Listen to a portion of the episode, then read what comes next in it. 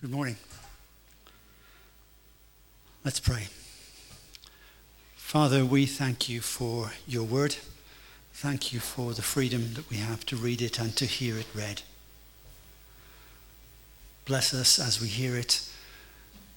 Keep our hearts and minds quiet to hear your voice and no one else's. In Jesus' name, amen.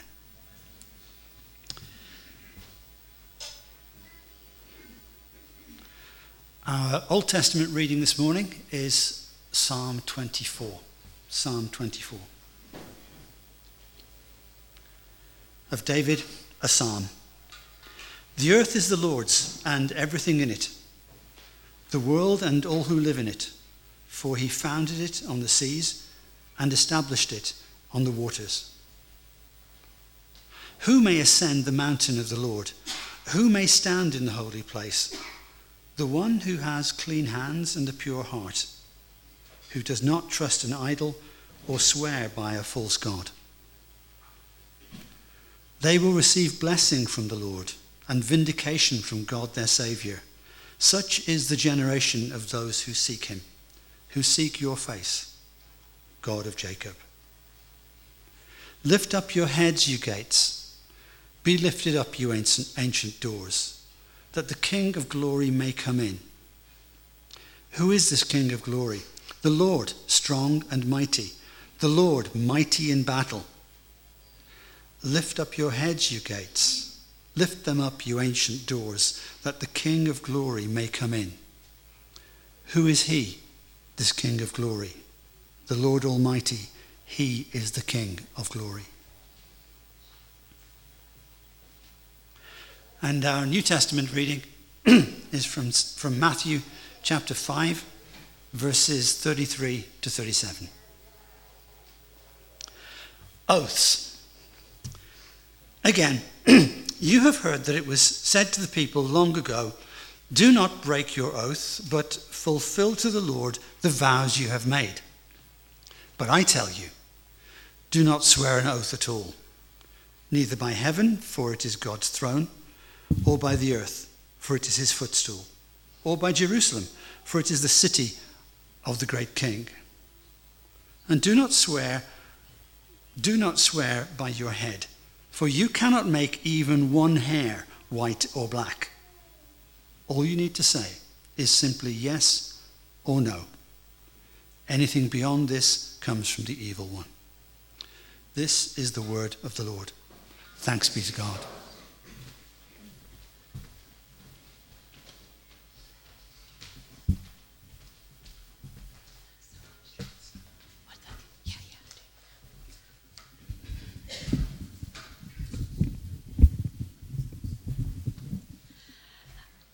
School is out.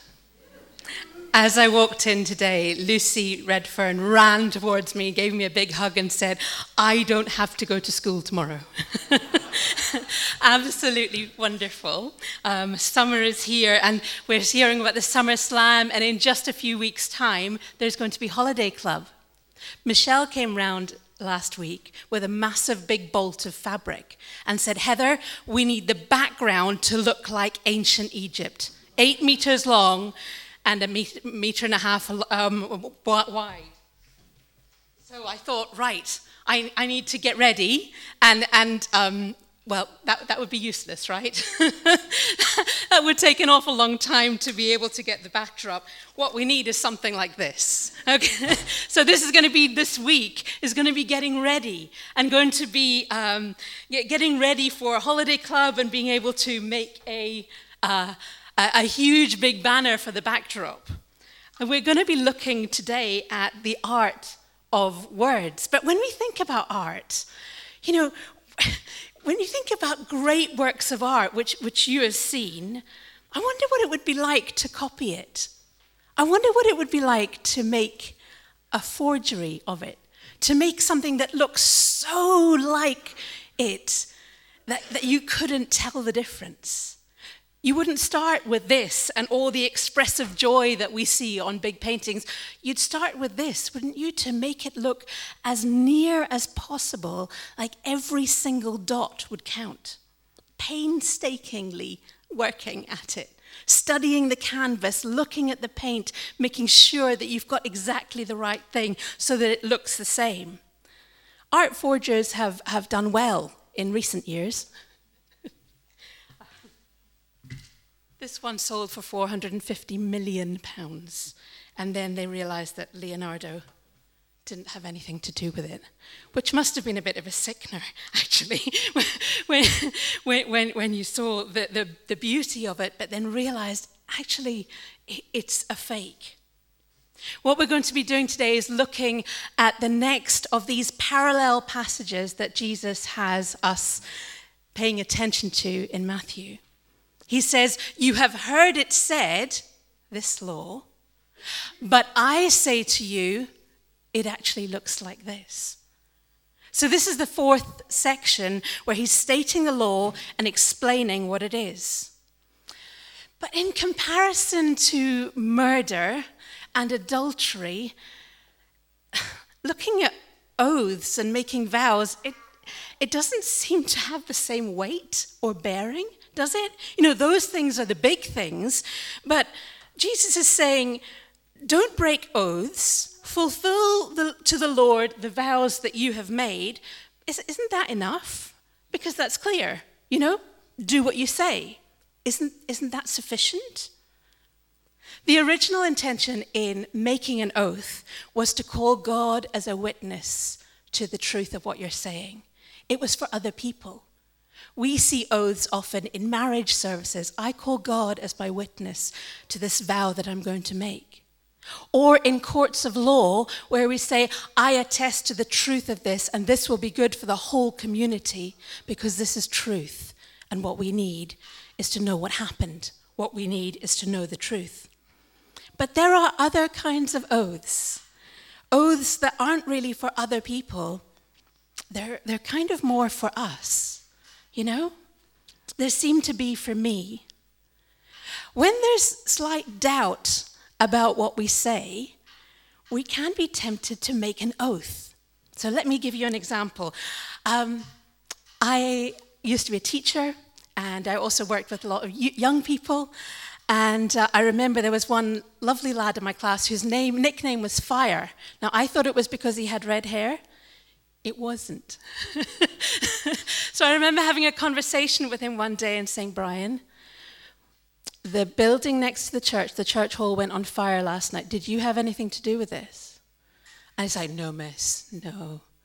And I said, Brian, are you sure that you had nothing to do with this? And Miss, miss, I swear, I swear on my life, I swear on my dog's life, I swear on my sister's life, I never did it. His dog was dead. He didn't have a sister. He did it. he did it. I swear by this or I swear by that. And the this or the that of the first century was I swear by Jerusalem that this is true. Simeon, I swear by my head that I gave him two goats, not one. Benjamin, I swear by heaven and by earth that I'll get that report to you on time. I swear, I swear I'll do it. And it it, it seems to be a lot about the person, doesn't it? To say, I call this as my witness to what I'm saying. And Jesus says, I tell you, do not swear an oath at all, either by heaven, it's God's throne, He's there, or by the earth, it's His footstool, He's present. Or by Jerusalem, it's the city of the great king. He fills heaven and earth. Do not swear by your head. You cannot make one hair white or black. So, what does Jesus mean? Isn't he making it overly complicated? It's clear God says if you say something, do it. But we're devious little dust creatures. That's what we are, right to our core. And we're looking for ways to sneak past things, you know, with loopholes and ways to get off the hook and even ways to keep the conversation going and, and, and just make it look all right. I was in a bathroom sales room yesterday looking at vanity units. The lady was showing me this catalogue where this little tiny piece of MDF covered with plastic was worth £795. I could have said, Oh, that's interesting. It wasn't. I could have said, Oh, I'll, I'll, maybe call you. I won't. I absolutely won't. but we have choices to make these promises or oaths all the way through our lives, in our daily living, in everything. And it's been like this since the very beginning. Since the very, it started with a lie. That's what got us into this mess in the first place. It started with a lie. In Genesis 3, when there's this curious couple in a garden looking at this enormous tree with beautiful fruit, and the father of lies, whose nature is deception, whose right to his core is a deceiver, says, Did God really say not to eat? And Satan brings a question mark into the relationship that they had with God. And, and he seems to indicate that what their relationship is built on is built on sand. And they listen. And this clear plan that God gives is in doubt. What God said was clear, but it was hard. It's hard. The Pharisees in the first century, they wanted to keep God's law, but it was too difficult to be good. It was too hard. It, was, it wasn't possible to do all the things that God said. So they found loopholes and breathing room. They found words that made them look righteous on the outside, but allowed them to back out of what they said. They found things that were as close as possible to calling God as a witness and constructed these masterpieces of words, which were so close to the original that you could hardly tell the difference. We have a wonderful little niece called Eve, and she visited us when we lived in Chicago. She was just eight.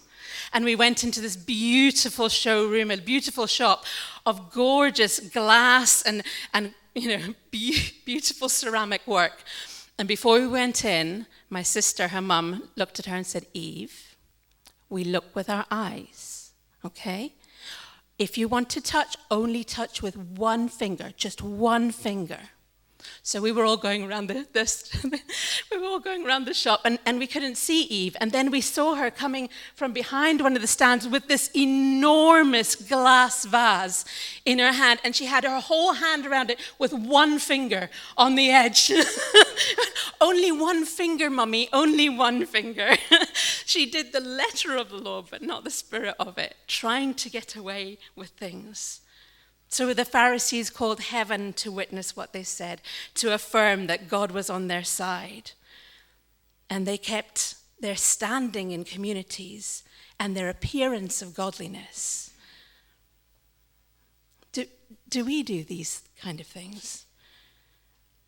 When, when our Christian life and our devotional lives are difficult, when God seems far away and our our Bibles are dusty on shelves. Can we counterfeit our Christianity? Can we forge, a forgery of our relationship with God and focus on what's on the outside, on what's on the appearance of good, but leave our hearts covered? You know, sometimes we can, and we can, we can almost align with people who are, who are following God, and we, we see them with all their love for God. And, and to give weight to our words, we de- deflect from the silence in our souls. And, and, and we kind of align with them. Yeah, it, it, it may mean, it may feel like. Uh, Oh, we're just going to go over. It may feel like if John Piper is my friend or N.T. Wright gave me a phone call, then obviously I'm among the spiritual elite, you know? I'm going places with God. But if our faith stands on associating with people who are close to God rather than the relationship that we have with God, we're surviving on their crumbs rather than feasting on the friendship that we can have with Christ. Because that's what the invitation is. The invitation is come to me, make your home in me, be at rest in me, and be real. Be real. By outsourcing our spirituality on others, we outsource our joy. By standing too close to them as they lift up God, we miss the satisfaction of the friendship and the depths of acceptance and peace in our own souls. And we live kind of trapped in the mirror, trying to manage the reflections that other people see of us. And in deceiving ourselves, we can, in deceiving ourselves and others, we can lose our way. We can lose ourselves. The Pharisees had developed this elaborate system where you can swear by the natural elements and then and that's significant and, and should be upheld or by heavenly entities and there's a level of seriousness next to that. Or by sacred objects and yeah that's a strong commitment but by god's name that's the only thing that it definitely counts. John stott says that let's see uh, hello mr wright. Oh. John Stott says um, that all formulas are irrelevant. A vow is binding, irrespective of its accompanying formula. It, it, we need to be people who are truth people, people of integrity, people who say what we mean, mean what we say. Jesus says, Don't make an oath to cover up for deceit. Say what you mean, be where you are. And he also doesn't say you need to go and pray about this. this isn't a matter of prayer. It isn't a matter of getting a group together and thinking, what would it be like if I was a person who was a person of my word? Jesus just says this is a matter of obedience. Decide. Be those people. Be those people who tell the truth today and tomorrow and next week. But how? right? So if the Pharisees found this hard, then what hope do we have? What hope do we have? If they, if they found it hard, surely it's going to be almost impossible for us. I want you to, ah, just this. I want you to um, imagine a very, very religious person. And I would like you to tell me what kind of good things they do. Okay? So here we go. So, religious, is that working, Hannah? You're a star. a religious person. And what kind of things do they do? Just one words or two words answers. Keep laws, yes. Keep laws. Prayer, yes. Say again. Fasting, yes, yes. Another? Missions. Worship, yeah.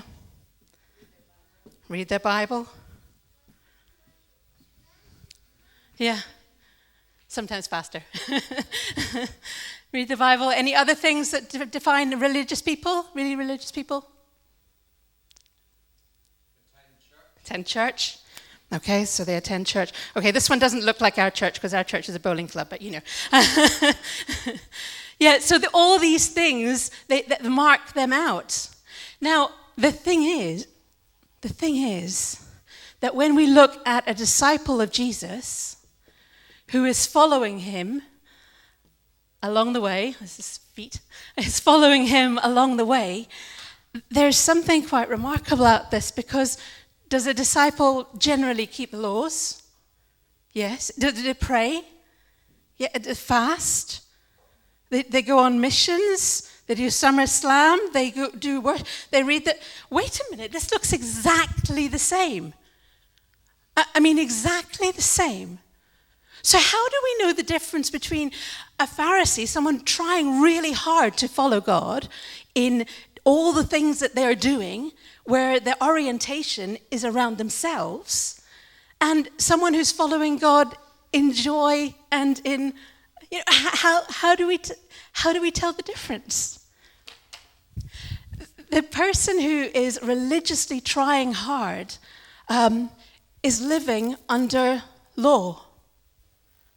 I must try harder. I have to do more. And the disciple is living under grace. Yeah?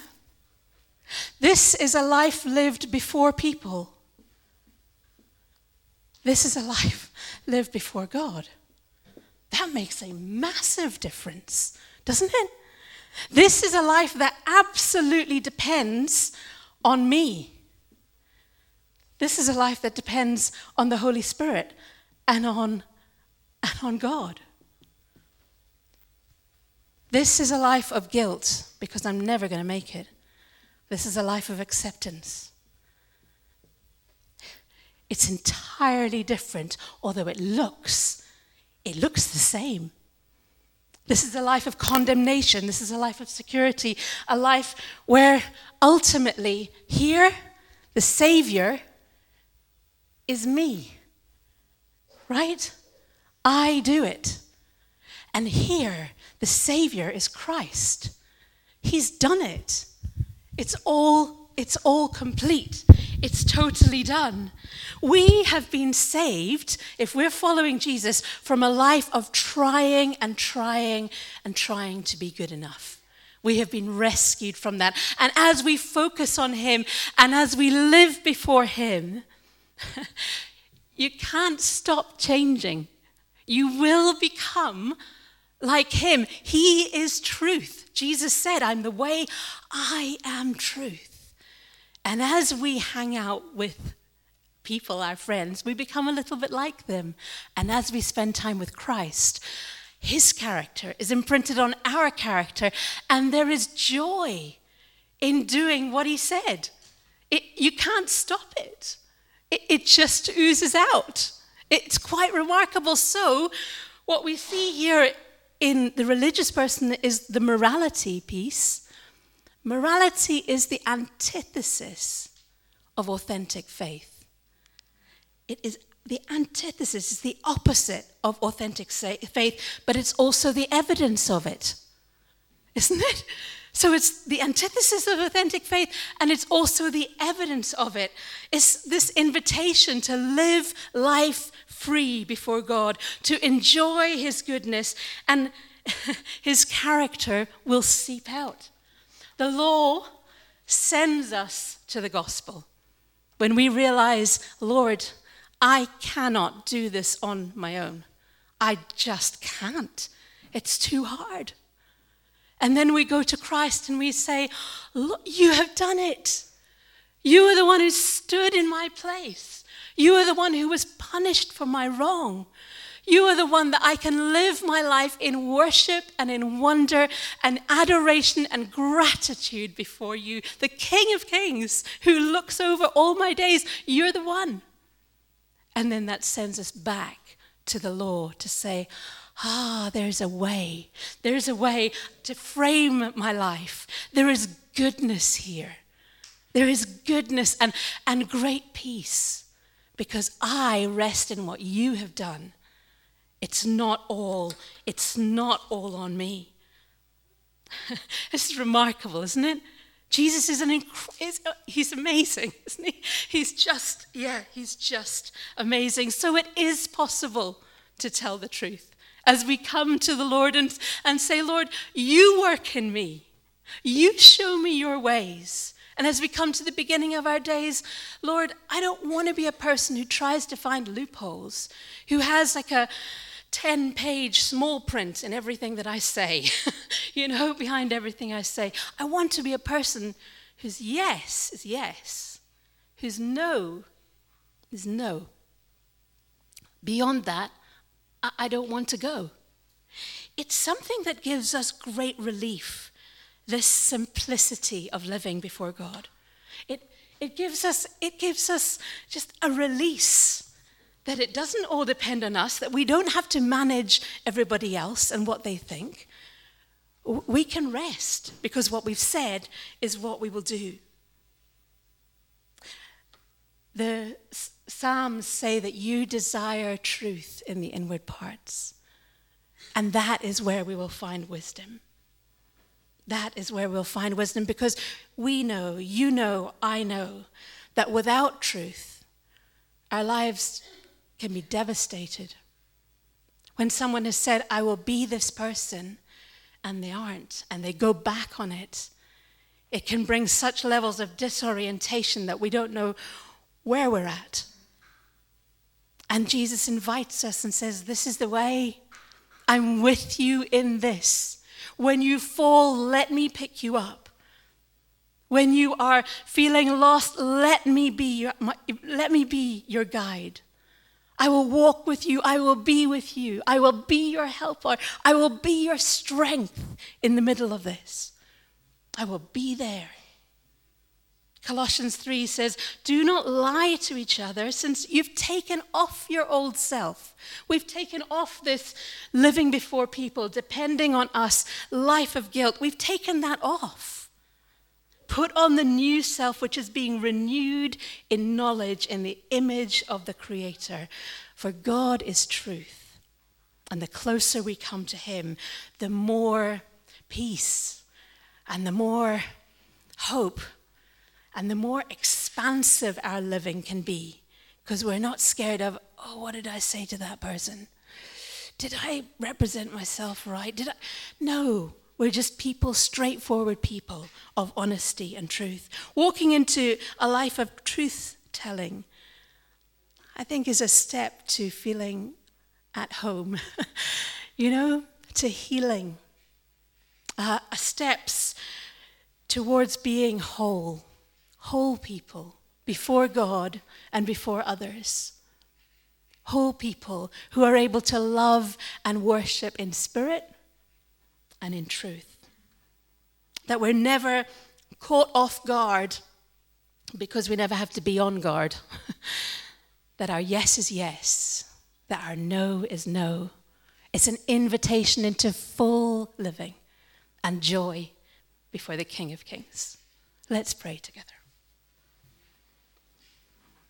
Our great Father, we thank you so much that your invitations in your word are into goodness, they're into peace, they're into beauty and trust. And Lord, we get ourselves so tangled up, so tangled up with lies.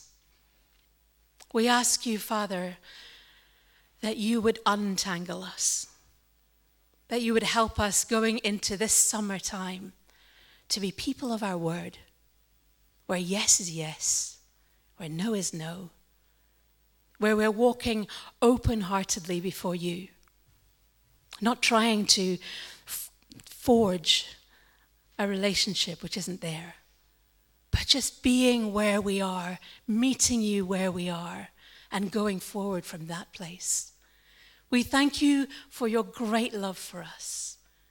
We thank you for your presence in our days, that you fill heaven and earth, that you will not let us go. We love you, Lord. You're amazing. Thank you in your name.